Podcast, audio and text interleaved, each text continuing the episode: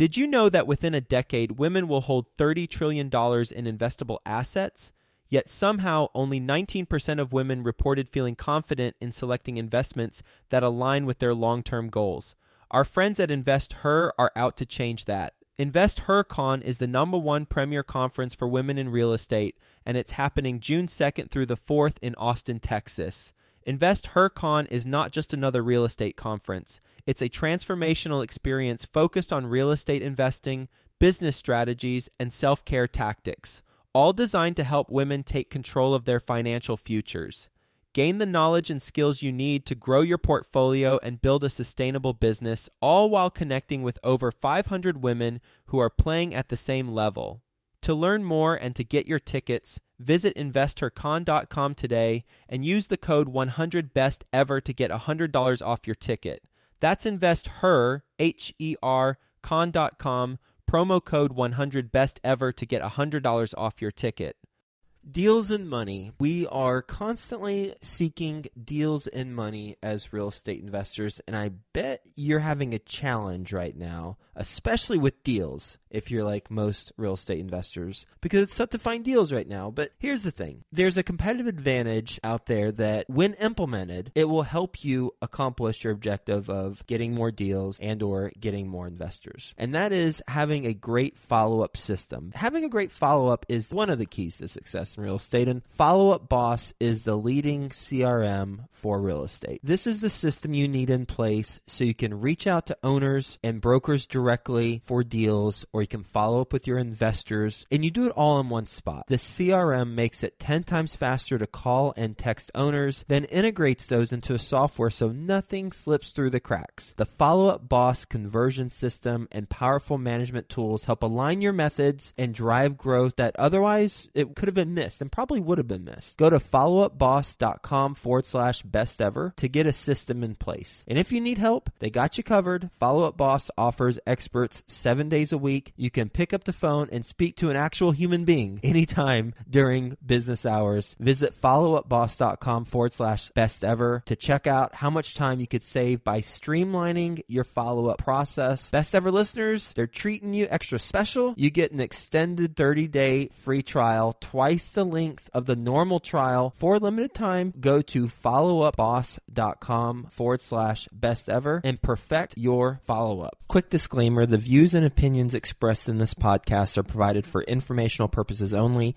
and should not be construed as an offer to buy or sell any securities or to make or consider any investment or course of action. For more information, go to bestevershow.com. What is it that you contribute? What is your competitive advantage in a space? Best ever listeners, I'm excited to introduce you to our newest host that we're bringing onto the team. His name is Slocomb Reed, along with myself and Ash. Slocomb will be providing value to every interview he does. I've known Slocomb for years and I've watched his portfolio continue to grow. He currently owns and operates 65 units, including converting three units into an office building. So he's an owner operator. He's coming from certainly a different perspective than I have.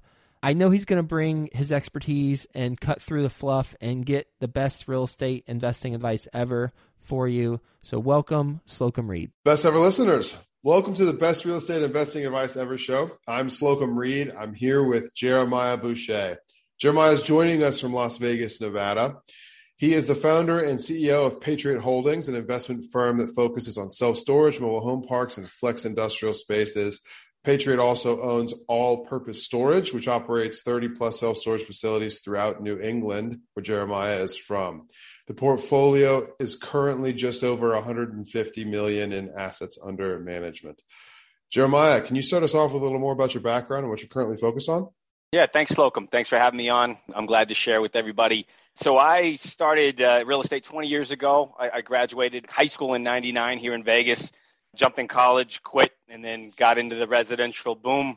Got tanked in, in 2007. Uh, lost some houses and right around that time, I uh, I got into manufactured housing. So that was kind of my my gateway into the commercial real estate world. At that stage, I uh, didn't have any money, didn't have any credit. Actually, just wrote a book about it. It's called Finding Your Edge. if you guys are interested on, on Amazon. Nice.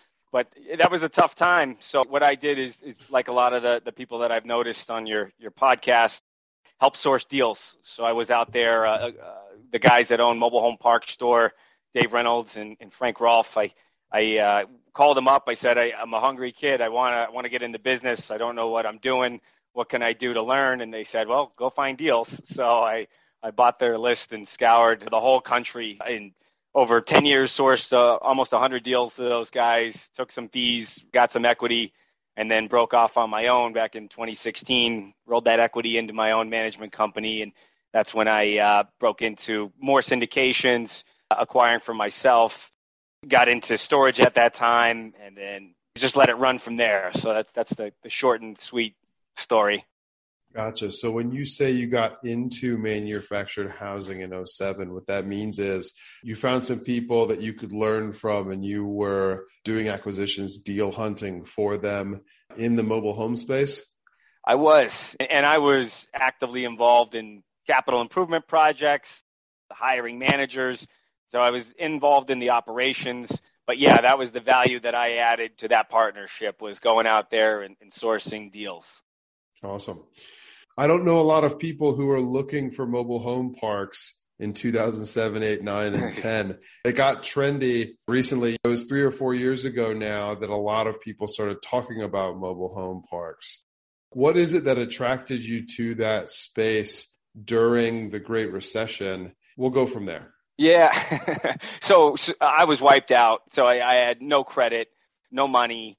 I looked like I was 15 years old. So I, I was just uh, definitely having a challenge at the time. So I, I read Dave and Frank's book, How to Buy Mobile Home Parks, the 10 20 10 rule or something like that. But what it opened my eyes to was that at the time, no banks wanted to finance the asset.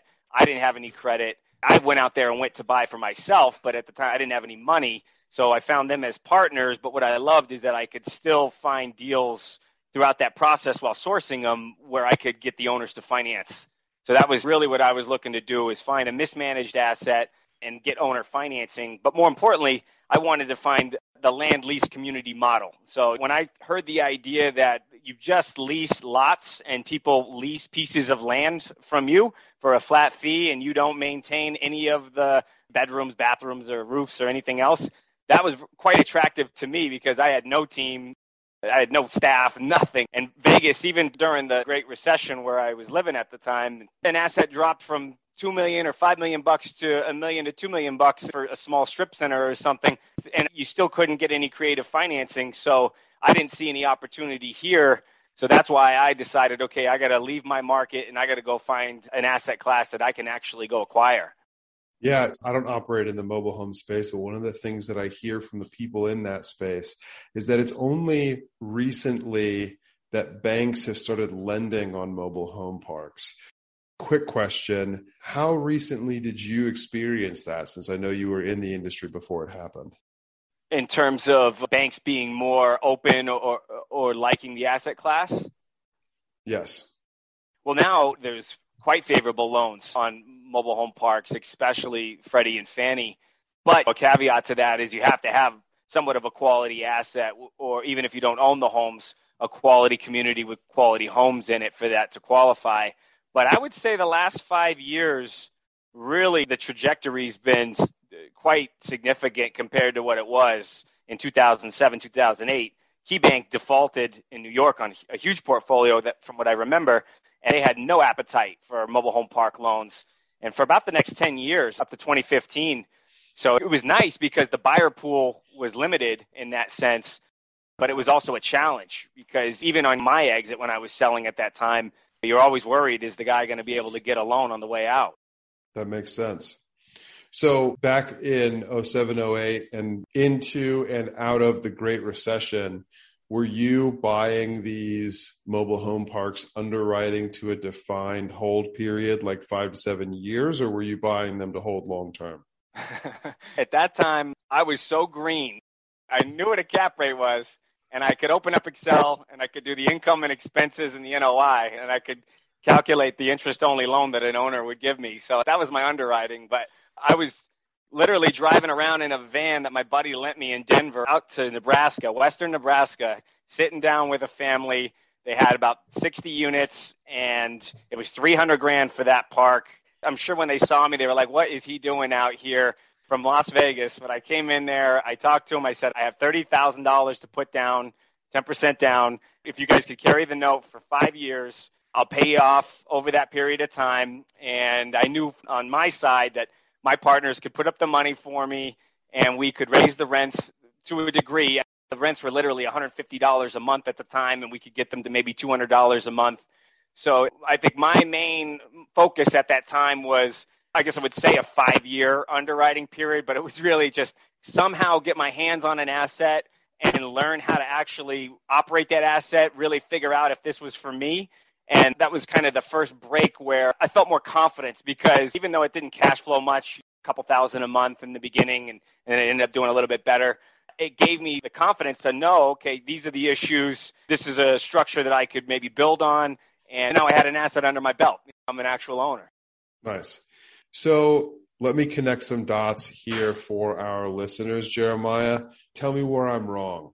You were looking for an opportunity to get into an asset class that didn't require you to have a lot of capital or a lot of credit or borrowability. And in mobile home parks, especially because banks just weren't interested in lending on them at the time. And seller financing was the most predominant way that these properties were purchased. Mobile home parks was an opportunity for that 10% down.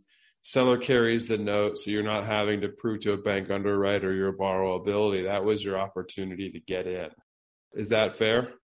Yeah, that's completely fair. And just to make a distinction with that statement, now, the asset class has always been there, and there has been an institutional aspect to it where equity lifestyle communities that Sam Zell owns, high quality parks that are in Florida, totally. right, in Vegas here, out in California.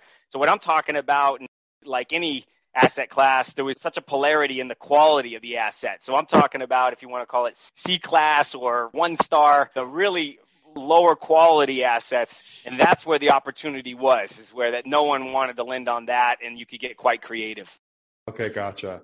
So no one wanted to lend on what would be compared to class c properties with regards to location and size and age. That makes a lot of sense. That's where the opportunity lies if you have a stabilized quality asset it's a lot more challenging to find an owner that wants to exit it or wants to carry the financing for you. But when you're dealing with 60 to 100 tenants and, uh, unique personalities and you have an older infrastructure with a lot of repairs, you got to be out plowing at 6 a.m. on a Sunday. And a lot of these older owners or, or even owners that just don't have any interest in the business after a period of time, they get tired of it, right? So I guess the inefficiencies of the management are what create the opportunity. And that really was the other driving factor that I could actually go in there and and strike a decent deal with these people because at some stage, if it's not big enough where they can hire a good management team, and most of them don't want to, they're of the old school of they need to manage it themselves, like my father, right? He's got to manage everything himself. Yep. After a while, it just wears on them and the family. So that was the opportunity. And just to let the listeners know about mobile home parks right now is they're a hands-on asset. I'll put myself out there and say there's no good third-party managers that I know of at least that follow how I would want the asset managed.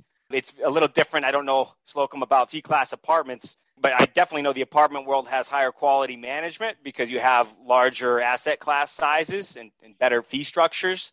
But for mobile homes, you are very hands on. And just so everyone knows, I'm not actively right now growing in that space. I'm very picky in the mobile home park space. So I'm only buying maybe two to 3% of all the deals that I look at so that's maybe a handful of parks a year because I believe the asset class is a little overvalued or maybe a lot overvalued.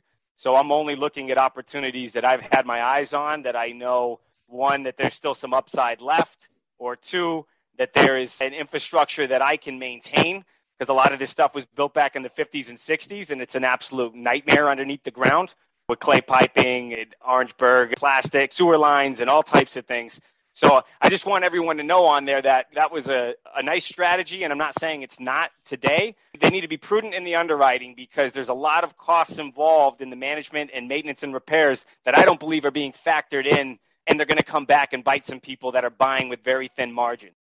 That makes a lot of sense, Jeremiah, and you're giving me a lot to chew on here. I've taken a lot of notes while you were talking. There are a few things you've brought up that I would like to make note of and talk about. The first is that I'll say I'm an apartments guy and I am currently looking for those same owner operator sellers that mm-hmm. you were looking for in mobile home parks 10, 15 years ago. And I'm still seeing an opportunity with C class properties, sometimes in better than C locations, but older properties, older owners who are the people who have always believed that they need to do everything themselves, mm-hmm. have some sort of ethical quandary when it comes to hiring someone else to do what they feel like they could do themselves. There's an entire generation of people who thought that way and bought apartments and mobile home parks. Those are the opportunities that I'm working on capturing right now in apartments in Cincinnati, Ohio. And of course, that's almost always with smaller properties that institutional money and frankly apartment syndication money isn't interested in because they don't have the same scale. It's a very active boots on the ground asset as well. To your point, I'm a self manager because I'm in that same C class space. And Cincinnati has relatively low market rents, which makes it more difficult to find quality third party managers. Yep. Totally get where you're coming from there. And, and, just to that message to the audience, I'm, I'm, sure a lot of people listening are very active investors in their portfolio. And I think that no matter in good markets, in bad markets, that's the sweet spot. What you're in, what I'm in, in terms of finding these asset classes that are big enough that you have enough income that you can actually pay your own management company, but they're not too big where they're so sizable that they're efficient in a way that you can hire high, high quality managers and those assets have no operational inefficiencies. So there's that sweet spot in there where the real small guy that is buying houses, he's not going to buy a $5 million apartment or mobile home park complex. But yet at the same time, the big guys, they're looking for 15 to 20 million dollar deals minimum to even right. touch versus them dipping down into your 3 to 5 million dollar range. So I think that the inefficiencies are there. So no matter what the market is, that's where I think if, if you're willing to get your hands dirty, right, and get to know your market and get out there and talk to people, that's where the deals are going to be. Absolutely. There's definitely a space there in a lot of markets where you can find the right size property and the right class and condition of property that you still have a lot of owner operators in the space and you can get direct to seller and find those opportunities. It is time intensive. There's a lot of legwork yeah. involved, but there's also yeah. a lot of opportunity. Frame of reference, Jeremiah, the last two apartment buildings that I've gotten under contract direct to seller have been five and six unit apartment buildings in good parts of Cincinnati. But we're talking about people who have owned them for 20 and 30 years. Yeah. My contract prices were 350 and 230 and each of those properties one of them is still under contract one of them i release because either one of them is going to need 100 grand in work primarily due to deferred maintenance Mm-hmm. But the rent growth, the appreciation potential, the forced appreciation potential is so great that I could be looking at BRRRR style cash out refis within a year on either one of those, which puts a lot of cash flow and a lot of equity on my balance sheet with these smaller deals. Yeah. That's similar to what you were saying about the mobile home parks that you were trading in before it got really hot a few years ago. I think it sounded like you were saying, Jeremiah, a couple of things here. It feels like the mobile home space may be overcrowded now. That may have something to do with the asset class being a lot more borrowable. We're seeing returns and cap rates compress across almost all commercial real estate asset classes. Mm-hmm, yeah. You said you think mobile home parks might be overvalued and your focus has shifted. Before I ask where your focus is now, what is it that makes you say mobile home parks are overvalued?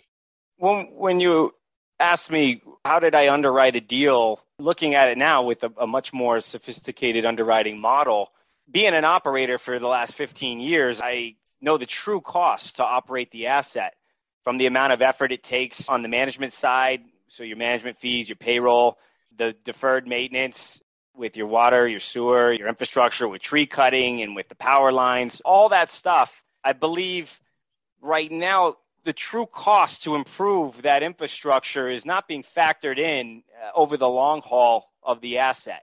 So I think when you're buying at a six cap on a asset that's built in the 50s or 60s or even early 70s, and you do have a rent increase, most likely, uh, the rents are depressed, but there's only so much that the renters can pay, right? We're serving a, a low income housing need, and there's only so much net operating income. So if your debt is at a three and a half percent rate or whatever you're at now, four with rates creeping up, I just think that the margins there are quite thin. It might not be an expense, but it's a capital improvement that needs to be factored in that really is going to deplete a lot of the distributions or free cash flow that's left over. We'll get back to the show, but first, some sponsors I'm confident you'll find value in learning more about. When it comes to scaling your real estate business, is lack of capital holding you back? Raising private capital on demand can be a major challenge, but you can get the knowledge and tools you need to succeed when you attend Dana Cornell's four week Raise Capital Masterclass Live. After starting out with no capital or relationships, Dana has raised over $1 billion twice in the past 20 years. And he has made it his mission to share the best of what he's learned with business owners and investors like you. You can learn more at danacornell.com forward slash best ever. Dana's Raise Capital Masterclass Live allows you to immediately unlock and raise capital on demand, drastically increasing your business's growth. If you're ready to take your business to the next level, go to danacornell.com forward slash best ever to enroll today. I'd like to introduce you to my good friends over at passiveinvesting.com, a private equity real estate firm based out of the Carolinas. PassiveInvesting.com makes it easy for you to start investing in real estate. They focus on acquiring institutional quality apartments and self storage facilities with private accredited investor funds. They also have a real estate debt fund that offers hard money loans to local fix and flippers across the U.S., which currently has a 0% default rate. With a portfolio of over 700 million in assets and controlling over 250 million in equity, they know how to secure the best deals and how to avoid the red flags. If you are interested in learning more, please reach out directly to passiveinvesting.com and request the free passive investor guide that outlines the seven red flags for passive apartment and self storage investing. Visit passiveinvesting.com forward slash red flags to download that PDF now. That's passiveinvesting.com forward slash red flags. Jeremiah, I want to make sure I'm understanding you. I will say for our best ever listeners, we're recording in mid March. The Fed just announced the first increase to the federal funds rate for 2022 earlier this week. So when we talk about interest rates, please understand that that's where we're coming from is mid March 2022. Now, making sure I understand what you're saying, Jeremiah, you think that mobile home parks are overvalued because the prices some of the people in the space are willing to pay don't account for the capex that the properties are going to need over time. So they're putting themselves in a position where their margins are too thin and could be taken over by those capital expenditures? Yes, that and the true cost of management, where I believe you need a dedicated employee on site to handle a lot of the issues and to service the tenants in a way that they're going to need their issues resolved or the attention that they would like. So I think the true cost of management, and then also on our staff, the asset manager that needs to continually check up on the asset, make sure that improvements are done the right way, make sure that the signage, the playgrounds, that the roads, everything's taken care of. All these costs, they're intense on your operating company. So I just think unless you're willing to do that yourself, and if you're trying to scale in this space, that there's a cost involved with that, and I don't believe it's being underwritten enough. You look at it and you think you can just run them from Las Vegas. You do need a dedicated staff, and that needs to be factored in there. Just like many of the apartment deals that are smaller, C class where it's not big enough to hire third party management, you got to factor in that maintenance and the manager there. And that could eat up all your profit if you're not doing it yourself. That makes a lot of sense. So, right before we transition into your current focus, I am an owner operator. The reason I like more management intensive properties is because I see higher returns. There are not as many people who are willing to be as boots on the ground as I am willing to be if I were thinking about getting into mobile home parks right now, it sounds like the advice you gave me would be something like people are overpaying with possibly problematic business plans and possibly problematic budget expense expectations. Sounds like I shouldn't get in right now. I should wait until some of these people who are getting into the mobile homes park space fail and have to sell, and that would be my opportunity.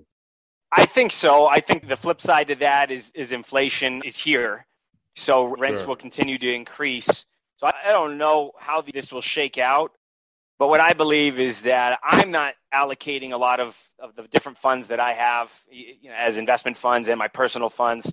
I'm not allocating a lot of that capital to these deals because maybe there isn't a pure failure event, but really my capital's tied up in an asset class that I'm just getting no return on that I'm getting no distributions from. So I, I think that's most likely the case over time is that probably a lot of these guys will be able to service their debt, but the actual equity, the return on equity in the asset, it's just going to stay flat for a long, long period of time. Thank you for the natural segue, Jeremiah. Where are you focused now? Where is it that you're looking to put your capital and, and your investors' capital? As a value add investor, right, I'm 40 years old and been in the industry here 15, 20 years the velocity of money of capital is important. So it, just like you mentioned, Slocomb was, you know, you buy the asset, you make the improvements, and then you either refinance to pull your capital out or you sell the asset and you create your returns and then therefore buy more assets and do the same thing again. So that's the same focus I have. So it, it really is same value add focus. You've shifted into self storage though? Yeah, yeah. So different asset class. So about seven years ago, started looking at storage as an asset class.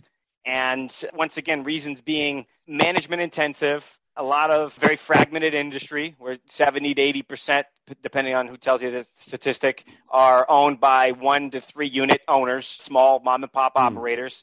It's a strong asset class in the sense of recession resistant, what I believe. So when things are bad, people are condensing their stuff. They're moving in with their families or friends they're still consuming. We live in a consumer culture. Amazon's making it even easier than, than ever, and it will continue to. And when things are good, people are buying more. So they're buying more, but yet prices are raising for real estate. So it's harder and harder to figure out where you're going to put all this stuff that you're buying.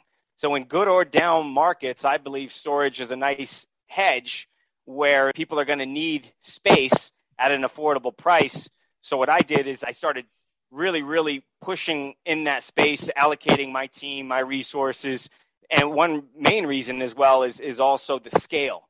I can actually manage it, I can build it, I can acquire it at a much more rapid pace. I can get it financed easier. And then at that stage, I think I'll have a bigger pool of buyers that would want to buy it. So that's really what pushed me in that direction. Gotcha. The vast majority of our listeners are involved in apartment investing, and apartment investing is the largest of the commercial real estate asset classes.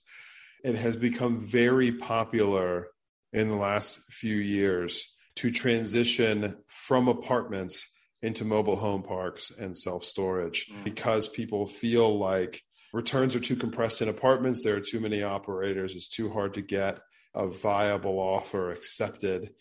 So mobile home parks and self storage are the two places that people are going. It sounds like you've transitioned mostly out of mobile home parks because you see more opportunity in self storage. Well, I see that trend that you're talking about in head apartments and single family homes as well. But I think both asset classes work. So I was at a conference in Scottsdale a couple weeks ago in Blackstone, the head of their real estate department was there, and he said, Our thesis right now for our largest real estate fund is beds and sheds.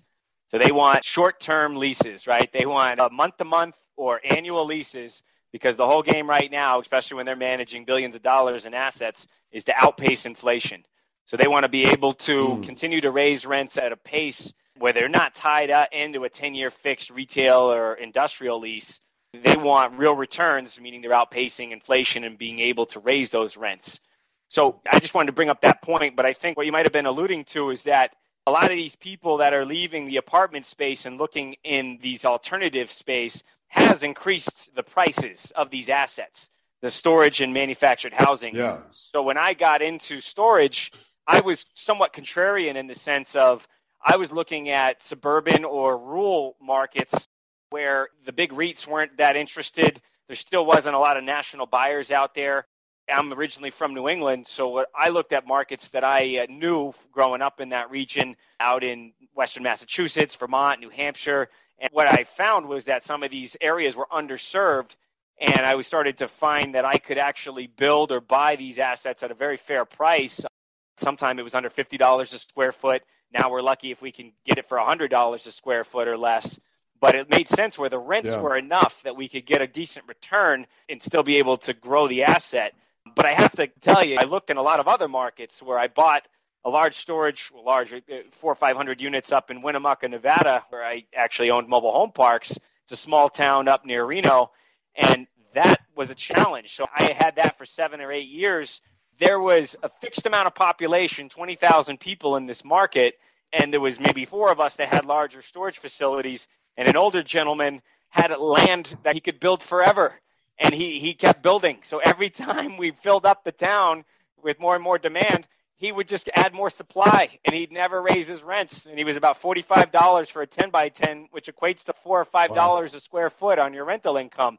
So no matter how hard I tried to improve the asset, where I paved it, painted it, landscaped it, lighted, I did everything, put security, gated, the whole thing, I'd fill it up. But then every time I wanted to raise rents, this guy would just add another building and then it would depress all our rents around there. So I just want to let people know that not every market is great. So the thing that for me that I look at is is there barriers to entry where you can't just build anywhere? Parts of Texas or parts of Oklahoma where you can buy a piece of land, you don't need a special use permit, you can build storage anywhere. That's a challenge because more and more people are entering the space and with expanded supply that definitely depresses rates. So you have to be more competitive. So I want people to know that and know also that it's a um, right now it, it's getting a lot more competitive. So you got to be very careful the markets that you want to invest in. Jeremiah, there's so many nuggets of wisdom in what you just said. There's one thing that stood out to me in particular that I want to make sure the best ever listeners heard with me. And it's also me extrapolating on some other interviews, conversations I've had with people in self storage and which hedge fund did you say was at the conference with you? Blackstone. Blackstone, beds and sheds as a hedge against inflation. Again, it's March of 2022. Not knowing what the inflation forecast looks like, but knowing what's happened to us in the last couple of years with inflation. I know a lot of self storage investors who haven't explained it necessarily this way, Jeremiah, but they say that one of the benefits of self storage is that it survives rent increases better than almost any other asset class. Mobile home storage rent increases, especially when it's land lease. Let's not get into that can of worms, but when it comes to self storage, rent increases tend to retain your tenant base through rent increases much better in self storage. And there's a lot to be said there in a high inflationary environment that we're experiencing right now, mm-hmm. that as the cost of everything goes up, self storage is likely well positioned or best positioned to ride that storm because of the nature of the tenant base and the rent rates that the small incremental increases to the rent that come as a result of inflation are going to be much better weathered at those properties than at other places. That's right, Slocomb. But there's a flip side to that equation as well, and why real estate is so market specific, right? So the asset class as a whole is, I believe, very durable. And yes, the elasticity of the rents is great. It's it's one of the, the main features. But the challenge right now is it's being overdeveloped in certain markets. So there was a hmm. period mm. before COVID hit and a few years before where real rents in certain regions were flat. Storage, when I was first starting and I was underwriting rents, there was really no increase. You could see a $100 10 by 10 up in the Northeast stay the same. That rent would stay $100 for like seven years. Just because what I said before, yeah, new people would bring on supply. And in markets where you're not getting heavy population growth, the rents just stayed flat. So there's markets like Florida and Texas and, and out west where there's tons of population growth. And right now, everybody's building, all the developers are getting into storage, and it's all filling up, and it, it's all gravy, and everyone's excited for the asset class. But there will be a point when we hit critical mass and the thing swings in the other direction too, where there's only so much storage you can rent. Now, who knows how much that is? But at that moment, that's when rents get flat, and then really it, it's a commodity. So everyone has a box, and there's really not a whole lot of amenities with that box. People are looking at pricing and convenience. So if you're close to somebody and you have a better price, unless it's an absolute piece of crap, they're probably going to go with the better price and the one that's in their area. So people start a price war. So I just wanted Jeremiah, you to. To a point that you've already made in this conversation, if you want to get into self storage, focus on barriers to entry in Yes. that market. Yes. Make sure you're buying in a market where it is difficult to add supply yes. so that you're putting yourself in a position that rent rates can increase as demand increases on a limited supply. Spot on. Jeremiah, that's excellent. Are And- you ready you for our to- best ever lightning round?